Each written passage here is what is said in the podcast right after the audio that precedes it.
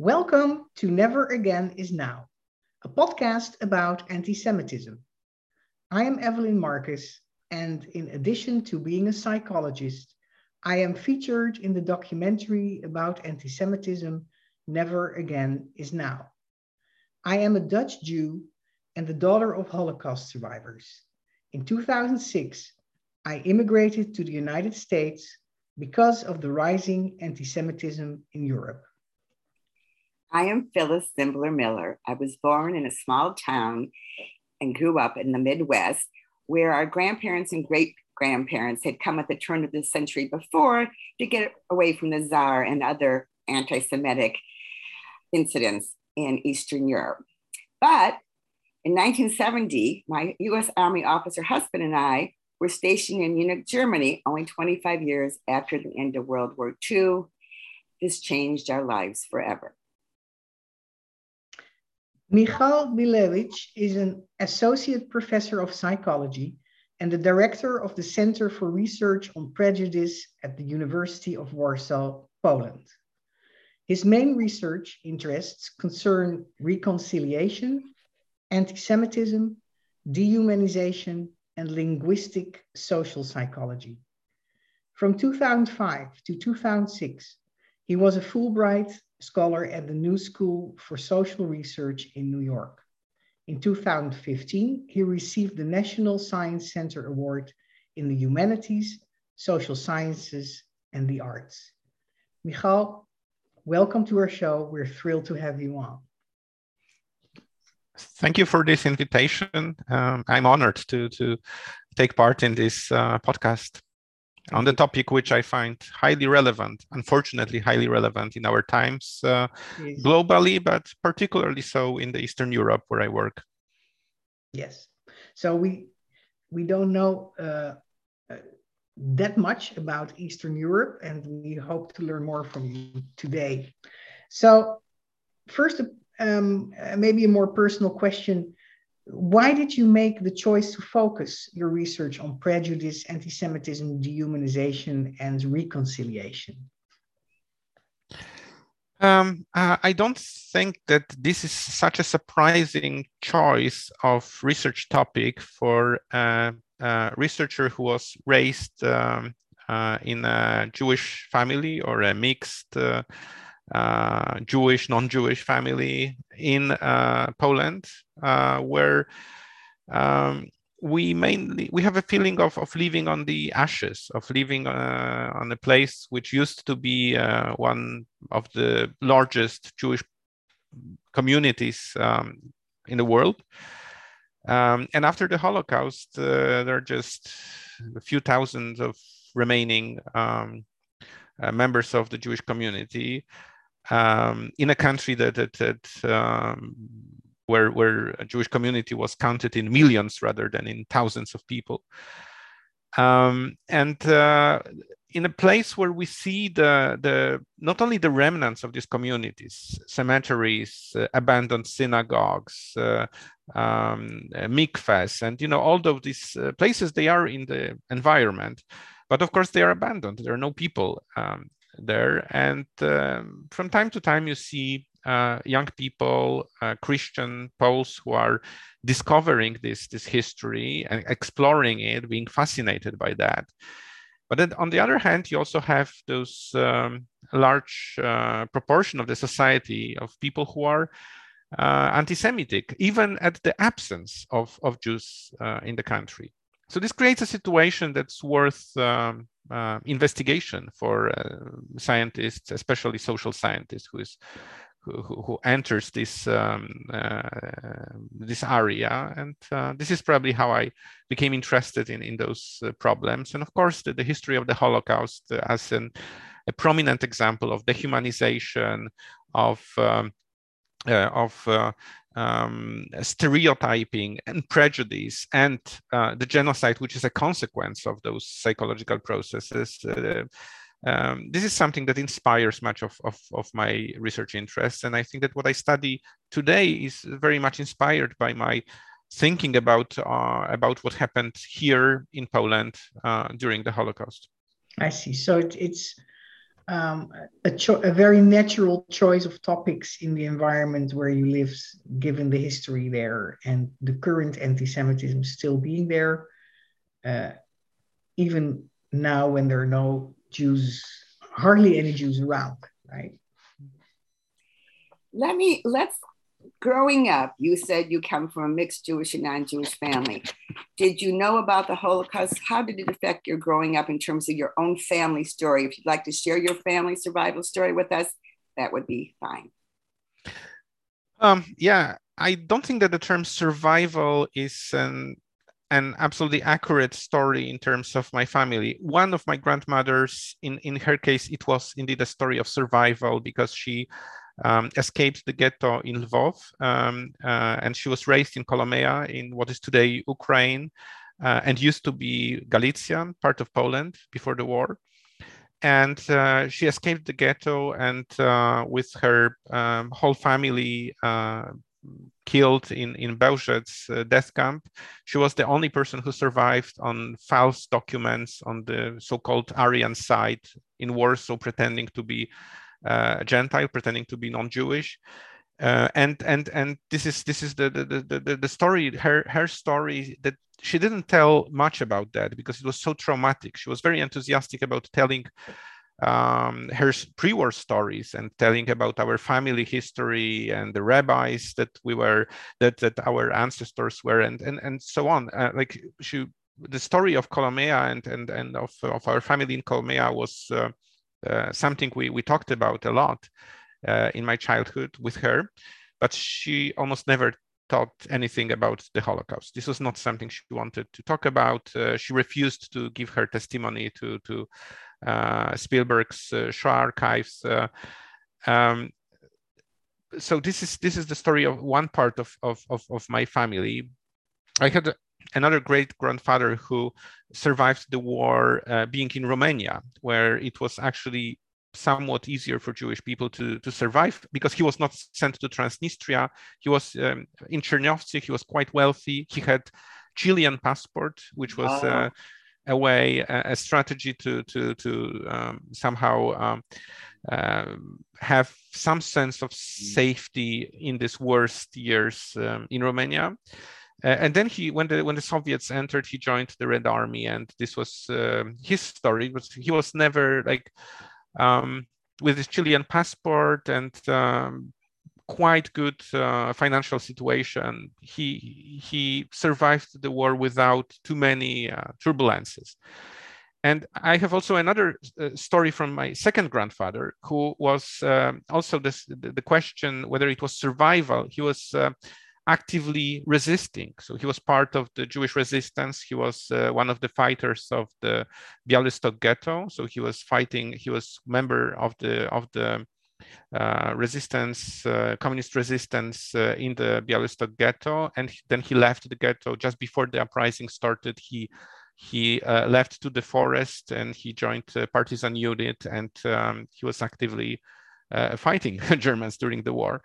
Um, although he lost his family, he lost his um, his wife and uh, and daughter, and uh, remarried um, Christian wife, my uh, second grandmother after the war.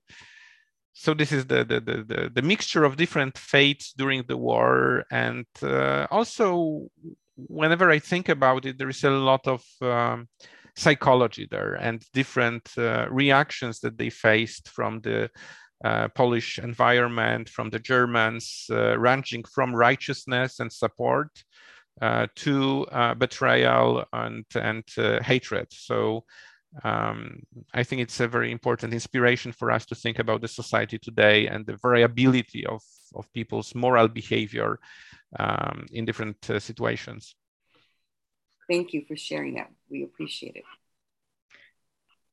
According to the Anti Defamation League, 48% of the po- Polish population is anti Semitic, which is the highest percentage in Eastern Europe and twice as high as in Western Europe, five times as high even as in the United States.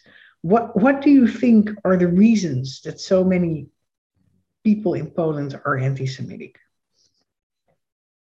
Mm, I think there are several reasons for these differences in the results uh, between Poland, or first of all, between Eastern Europe and the West. Uh, um, here, I think there's a big, uh, the big um, issue behind those differences is uh, um, the question of social desirability or political correctness, which shapes people's responses in opinion polls, in surveys.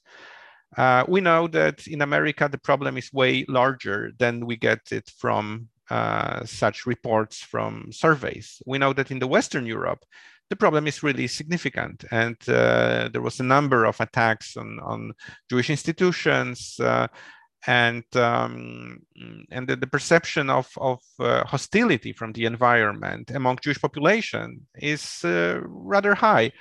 Um, I was engaged in the large research project uh, organized by uh, Fundamental Rights Agency, comparing. Um, this was a survey of Jewish populations in different countries in Europe, and in almost all countries that we have studied, majority of uh, Jewish populations perceive the situation to be worsening and perceives uh, the anti-Semitism to be growing in those countries.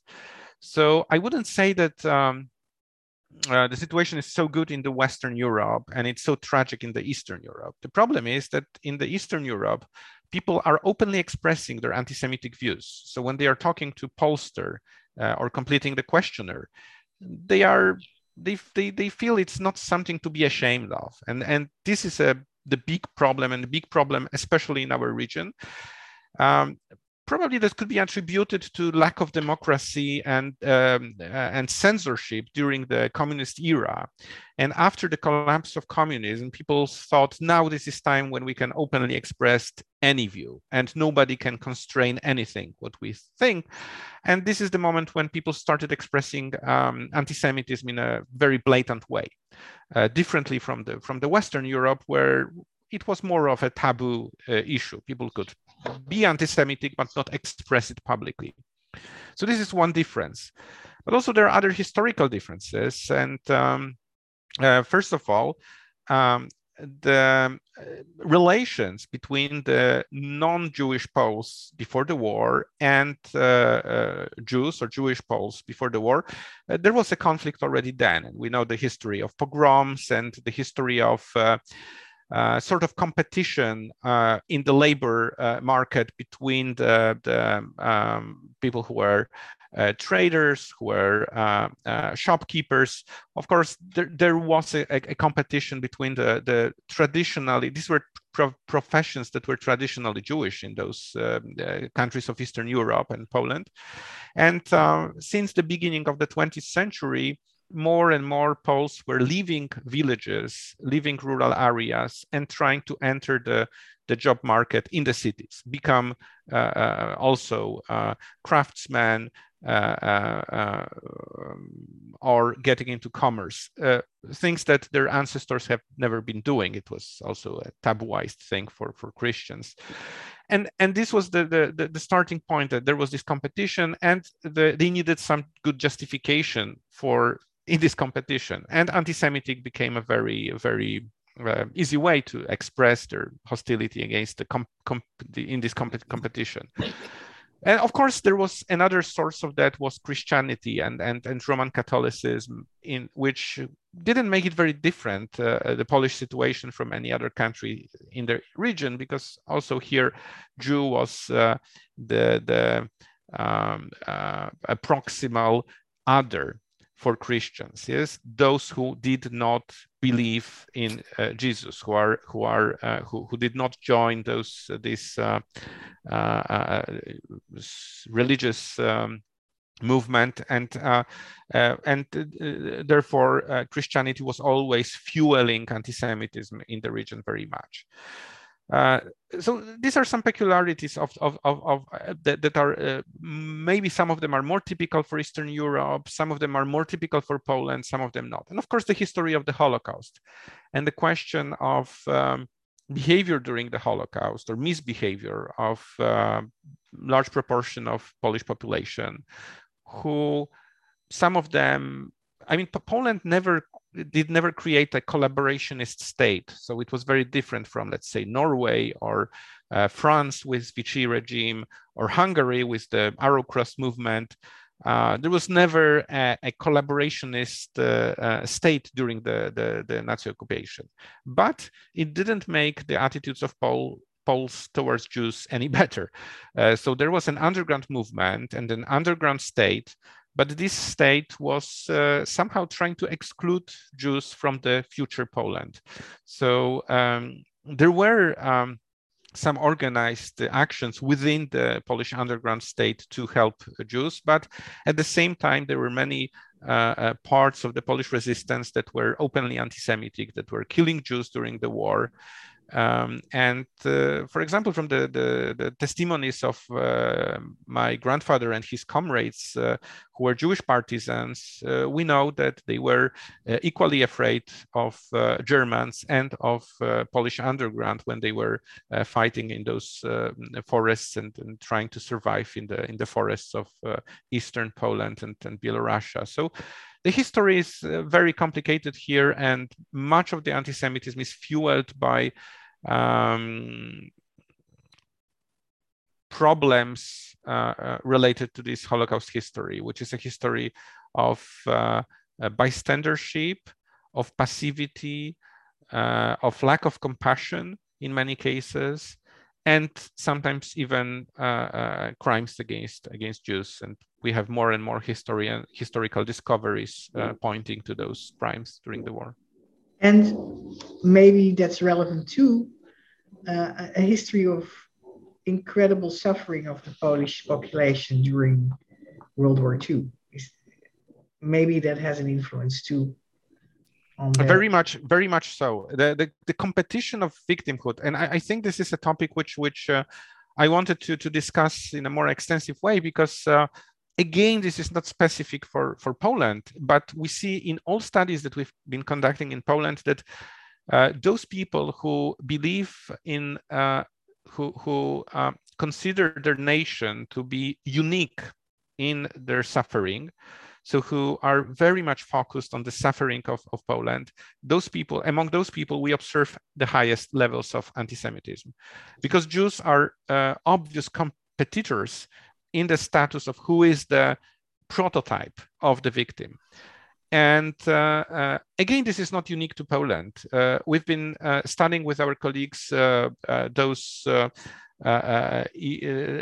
those problems very recently in Hungary, in Slovakia, and we see the same. Those people who think their nation was the unique victim in the history, they would consider also Jews uh, they would deny Jewish suffering, and they would be the most anti-Semitic uh, uh, in, the, in, uh, in the whole population.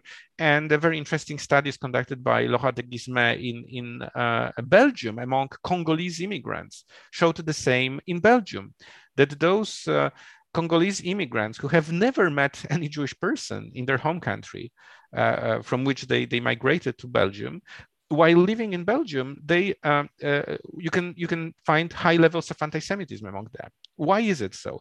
Because they realized that their own the history of of the genocide of Congolese people uh, com- committed by Belgians has not been properly addressed, and they think we are not commemorated because uh, the Holocaust is always acknowledged so much. So all those situations where people believe that the acknowledgement of the Holocaust is a zero sum game.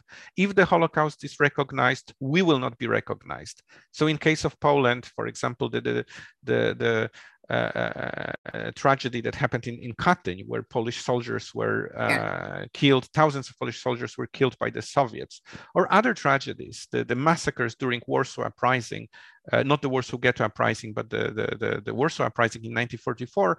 Again, many i'm i'm quite sure that many of our listeners have never heard about those crimes. So among many poles there is a sense of not being properly acknowledged and this might be a stepping stone for anti-semitism. If we are not acknowledged then those who are acknowledged become obvious enemies. So this is why i think it is very essential that we should talk about those other crimes and i don't think that it's it the, the fact that we commemorate the holocaust would make those crimes any less uh, uh, uh, salient or, or, or, or, discussed in the public discourse. I, I, I find it a, a very plausible but also well underpinned uh, uh, finding. Um, and also, it makes me think of the of the woke movement today in the United States or in the in in, in Western uh, Europe, where there is no room anymore for seeing the suffering of Jews because, and the argument is that the suffering of other groups um, would, would not get enough room um, if the Jews start to talk about being vulnerable. So that's shut off from, from wokeism, so to speak. Um, anyway, that, that, that was my uh, association with uh, what you just said. Phyllis. Yes, well, in a way, you answered my next question, which is about um, the Anti Defamation League survey said 74% of Polish people think Jews still talk too much about what happened to Jews in the Holocaust. And in a way, you explained it. But I, I want to say something because I've been reading since the lockdown quite a bit of uh, history, Polish history. I read Jan Karski's book. Did I pronounce his name correctly? The under wait, it's called the Underground State. I State, think. yes. In, okay, and we know about the Holocaust in America, and we know which countries many of us were invaded. But really, Hitler thought the Poles were just a little bit above the Jews. He also considered them Untermenschen, and he wanted their land, and therefore they had to be gone. So your explanation does really resonate with me because I understand that the Poles may feel that they are not given, don't want to say a share of history, but an appreciation of history of how much they were to be wiped out.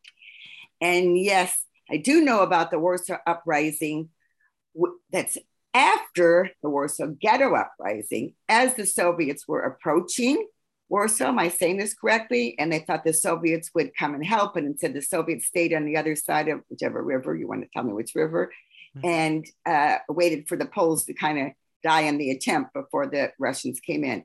So I agree that we need uh, to, to look more completely at the history. But I don't know that it still really explains anti-Semitism in Poland. Do you want to add anything? Yeah, this uh, history, I mean, the scale of trauma and, and, and the tra- traumatization of Poles during the war is something which I, I agree it's not properly acknowledged globally. Uh, when you think about the, the, the, the suffering of, of non-Jewish Poles, uh, we are talking about um, 10% of the population of the country, uh, excluding uh, Jewish Poles. So only among ethnic Poles, uh, 10%, so one person in 10 would be killed or would die or would suffer or, or would die because of, of, of war sufferings during the uh, during those uh, um, uh, five years of the of the Second World War in Poland. So this is massive. I mean, losing 10% of, of, of, a population is it's uh, uh, it, it's hard to understand, uh, hard to imagine that. now, of course, it's uncomparable to the fate of Polish Jews, because among Polish Jews, the proportion was the reverse. It was 90% of those who were killed and only 10% who survived. So again, these numbers, you, you, can, when you make this comparison, of course, the, the tragedy and the suffering of Jews is, is uh, uh, uh, way higher. But when you look at objective numbers, the numbers are relatively similar because it's it's the the the, the in, in in the in the uh, amount of the so it's about three million of non-Jewish Poles who were killed during the Second World War and the Nazi occupation, and it's approximately three million of uh, Polish Jews who were killed in that uh, time. So here you can say maybe this is comparable, and and this is an ongoing issue in the Polish-Jewish relations today, um, how to discuss about these problems. And um, Mm, in many uh, uh, opinion polls, this question has been asked What do you think? Who did suffer more during the Holocaust? Did Jews suffer more? Did Poles suffer more?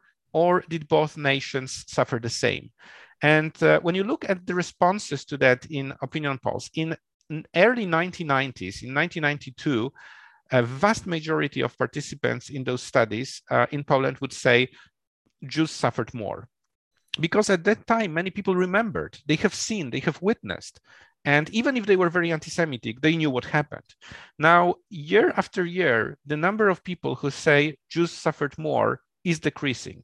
Mm. And the number of people who say both groups suffered the same or Polish people suffered more, this group is increasing in time.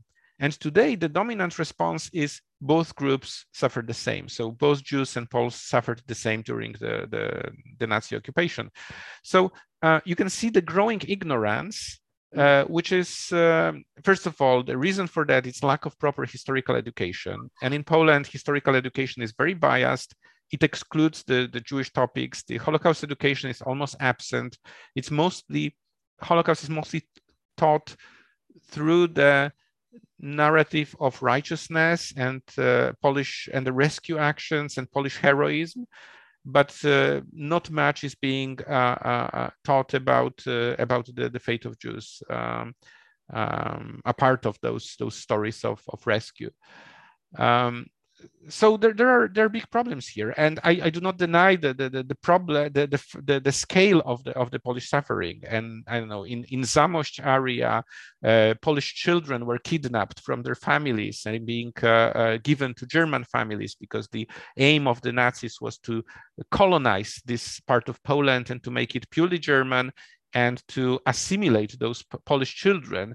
I mean, there, there are absolutely genocidal uh, uh, events but of course, if you compare them to Auschwitz, Treblinka, and Bełżec and Sobibor, they they seem not to count so much. So this is the this is the problem which I think is uh, um, which I think should be addressed. And I I um, in my um, uh, um, dreams, I I I I, sometimes uh, really uh, can imagine the situation in which both Jewish diaspora and Jews in Israel are acknowledging this history of Poland, and mm-hmm. Poles are becoming more open to the fact that the Jewish suffering was specific, that Holocaust was unique, and this is something which has to be made um, absolutely uh, um, has to be expressed very openly. And uh, as long as we cannot talk about this uniqueness of the Holocaust, then we then it is a distortion of the history, and this is what we are hearing in Poland almost all the time from politicians, from uh, people responsible for education. They are distorting the Holocaust by denying the fact of the uniqueness of, of Jewish suffering. Thank you. That's very interesting information. I think that's, I have to think about that because it's really important. Evelyn? Is the anti-Semitism in Poland today, is it verbal, physical, or socially excluding Jews? Does it come from the left, the right, religion? Mm-hmm. Um, as I said, the, the Jewish population in Poland is not more than 10,000 people. So uh, when we think about, you know, the, the open violence against Jewish people, uh, it's it's not really targeting the highly assimilated Jewish uh, population in Poland. Uh, uh, so this is probably not the case. There is not of we. There were some single acts of you know there was an attack against the Polish rabbi approximately 20 years ago already. There was. Um, uh, burning of the doors of the Jewish synagogue in Poland. We uh, hear about numerous such incidents uh, uh, on at Jewish cemeteries where Jewish cemeteries are being desecrated, and uh, uh, you can see some anti-Semitic graffiti on the walls, and also at at sometimes being put on the Jewish tombstones and matzevot and at the cemeteries. So these things happen in Poland but uh, they are rarely uh, active acts of violence. So, you know, like shootings, synagogue shootings. Uh, these are things that we didn't um, uh, that we didn't witness Baruch Hashem in, in, in Poland until until now.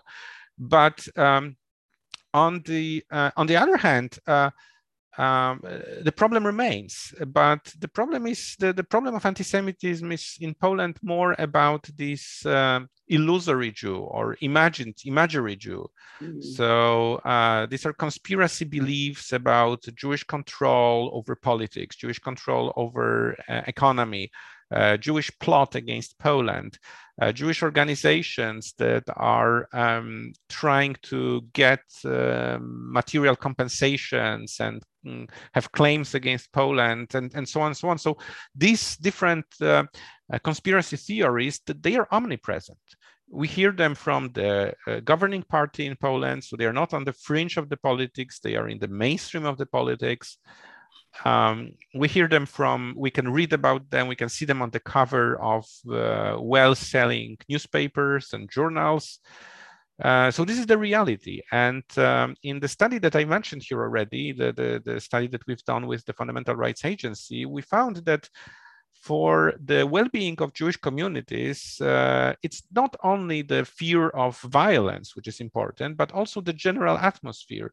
So the hate speech, which you hear in everyday life, can be as threatening as real violence. And this is one of the main motivators for Jewish people to consider emigration from the country. It's the hate speech, it's this atmosphere, the atmosphere that we are not welcome, that we are not being considered equal citizens with other citizens. And this is something which is which is highly pro- which is a big problem in Poland. When we are doing studies of that problem, we almost always see that it's um, politically skewed to the right. So this is the problem of the right wing, not of the left wing. But in Poland, the right wing dominates. So in Poland, the uh, governing party today is a nationalistic populist party uh, they have uh, opposition, which is on one hand right-wing extremists, mm. on the other hand, uh, let's say liberal conservatives. So most of the politics is skewed to the right. The Social Democratic Party is rather small; it's uh, approximately 10% of the of uh, of the electorate of of, of the left-wing party is approximately 10 to 15%, not more. So most of the Polish politics is on the right and the, the liberal conservative party is not anti-Semitic.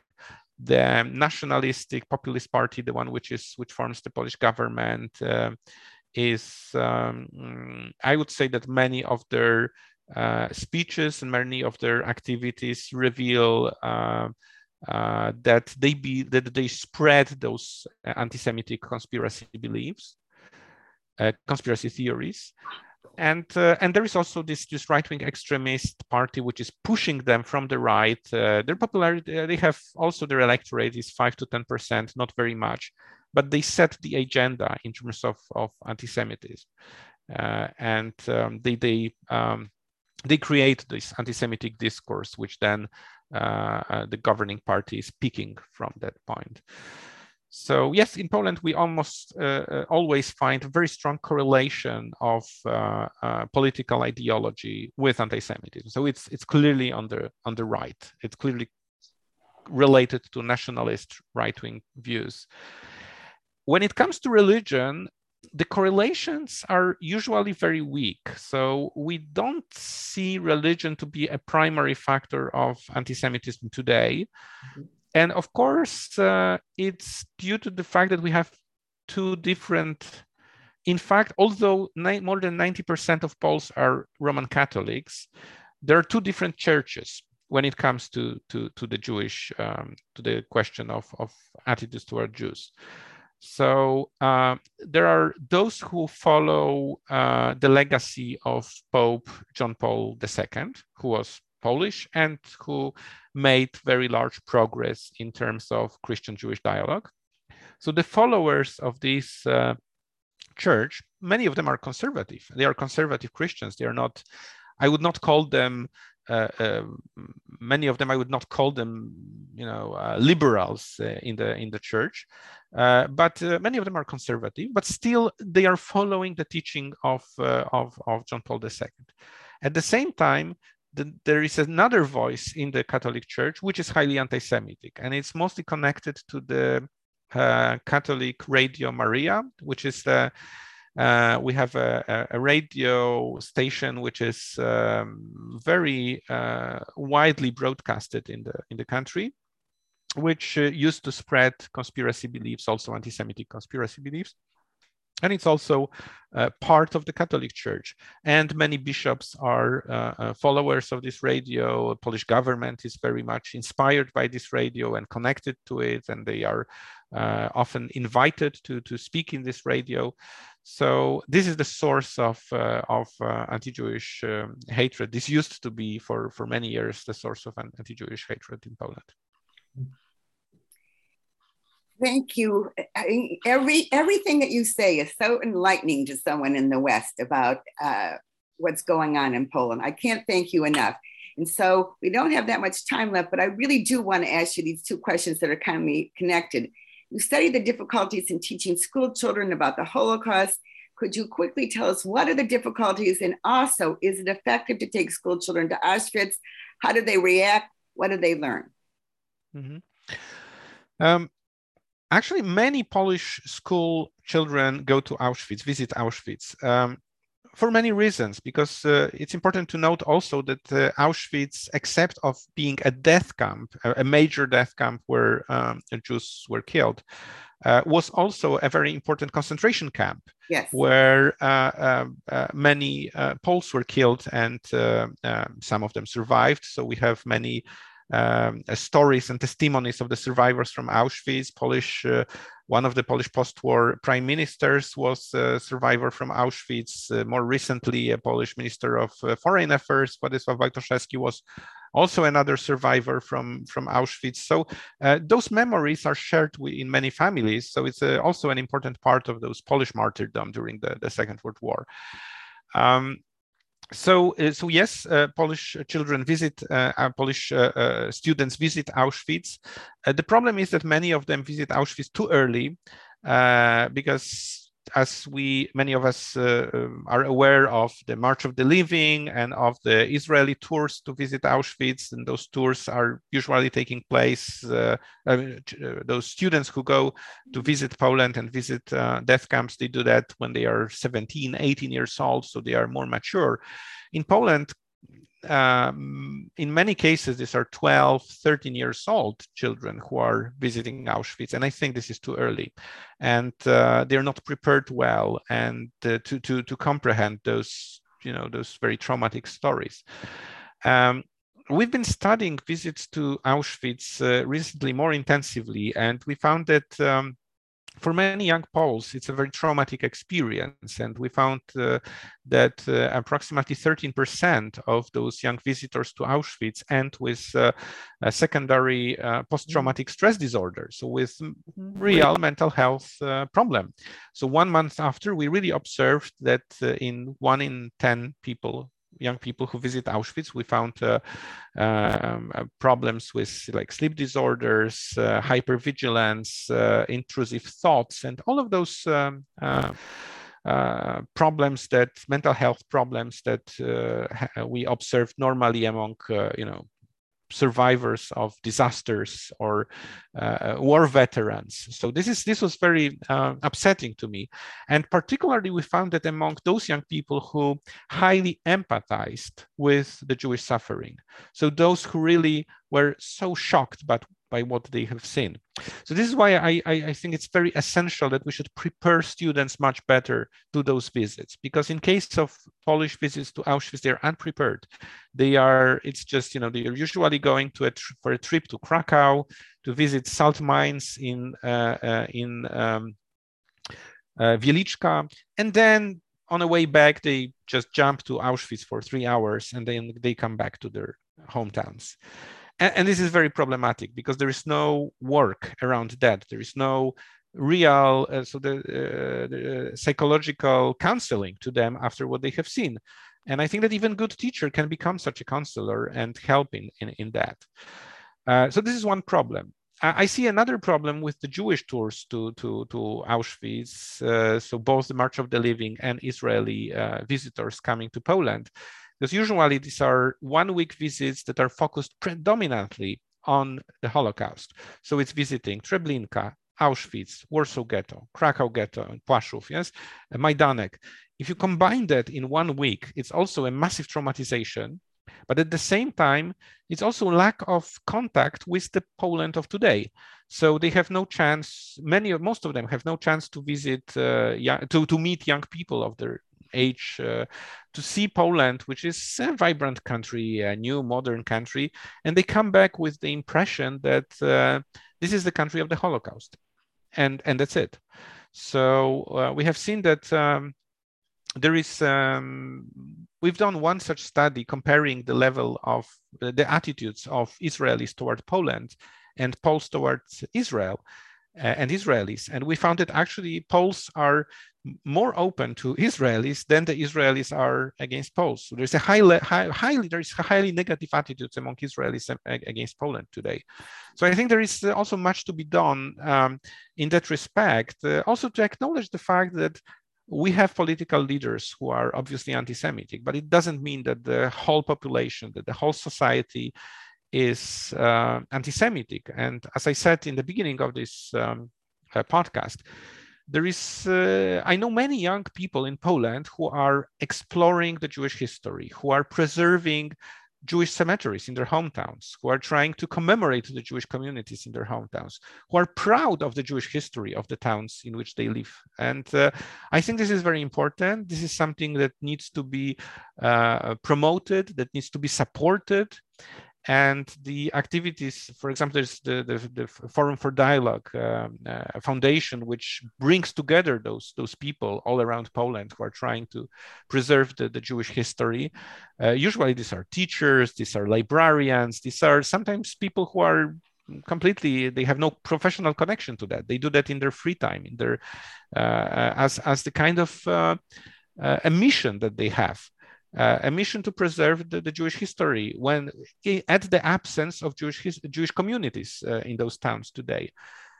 So something like that happens, and um, I hope that uh, those people will set the uh, that they will uh, um, frame the, the, the, general way of treating those those topics and those issues in Poland, rather than those uh, populist politicians that are that try to to uh, fearmonger uh, to spread conspiracy theories uh, against Jews. And um, I think this is a clash that we have today between the civic society and people who are who want to do to, to, to make some difference in this uh, and and on the other hand politicians who are trying to to stop that process and to, to limit that and uh, uh, very recently they banned the presence of of many um, educational organizations in, in schools. So they don't want, the government doesn't want uh, uh, um, also education, uh, Holocaust education uh, institutions to enter Polish schools. Uh, because they're aware that uh, you know as long as the students will have a proper Holocaust education, as long as they will become inspired to to to explore Jewish history, they will not be become an electorate of those populist nationalist parties. You have oh, go bit, Evelyn, because we're running near the end. So I think we should go. I'm learning. I'm learning two, two. Personally, I'm learning learning two important lessons from you. One is, um, one is when we discuss anti-Semitism, um, not to overlook the suffering of people in the audience or people we're discussing it with.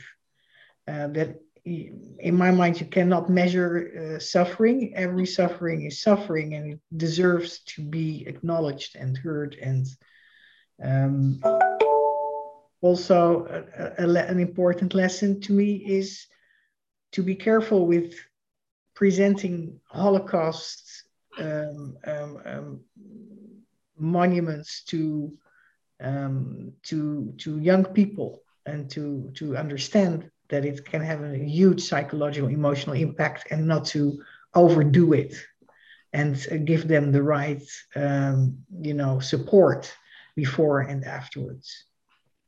Yes. Yeah. Evelyn, that is really well said. And in Michal's call to action, there's a lot of information. I hope people really listen carefully to this particular podcast. There's a lot call to action for us in the United States also about Holocaust education and what you just said. So, as our time is running out, are there any last words that you would like? Did we miss anything really important that you would like to share with us? the really important thing is is please support those individuals who are still um, trying to confront anti-Semitism and try to commemorate the Jewish history in Poland. They still exist. They are under high pressure from the government, from the populist nationalist uh, uh, forces in the Polish politics. But um, uh, I hope those people will uh, will survive. But uh, obviously, it's essential that they receive some support um, from um, people um, who care and who really would like uh, Poland and other East European countries to be on the democratic side and not to go back to those, um, uh, you know, those uh, uh authoritarian and and uh, dark uh, historical episodes. Because unfortunately, the progression of Polish politics today is towards the more Uh, authoritarian and uh, anti-democratic, illiberal uh, state, which is um, a very upsetting thing to witness. Yes, yes. I, I, as I said, I hope people really listen to this particular podcast because there's a lot of work that needs to be done, and perhaps people outside Poland, as you pointed out, can also help people inside Poland. So, thank you so much for sh- taking the time and sharing this with us. Thank you to the listeners. I do urge everyone who hasn't yet listened, uh, watched uh, the Evelyn's documentary Never Again is now to do so. You can do it on Amazon or YouTube. And you can find out more information about my free nonfiction Holocaust theater project at thinedgeofthewedge.com, which deals with Poland, including a Polish savior and the Holocaust in Poland, kind of hitting both ends. And wherever you can, please speak up against anti Semitism. Don't put yourself in physical harm but do speak up when you can against anti Semitism and hate. Thank you.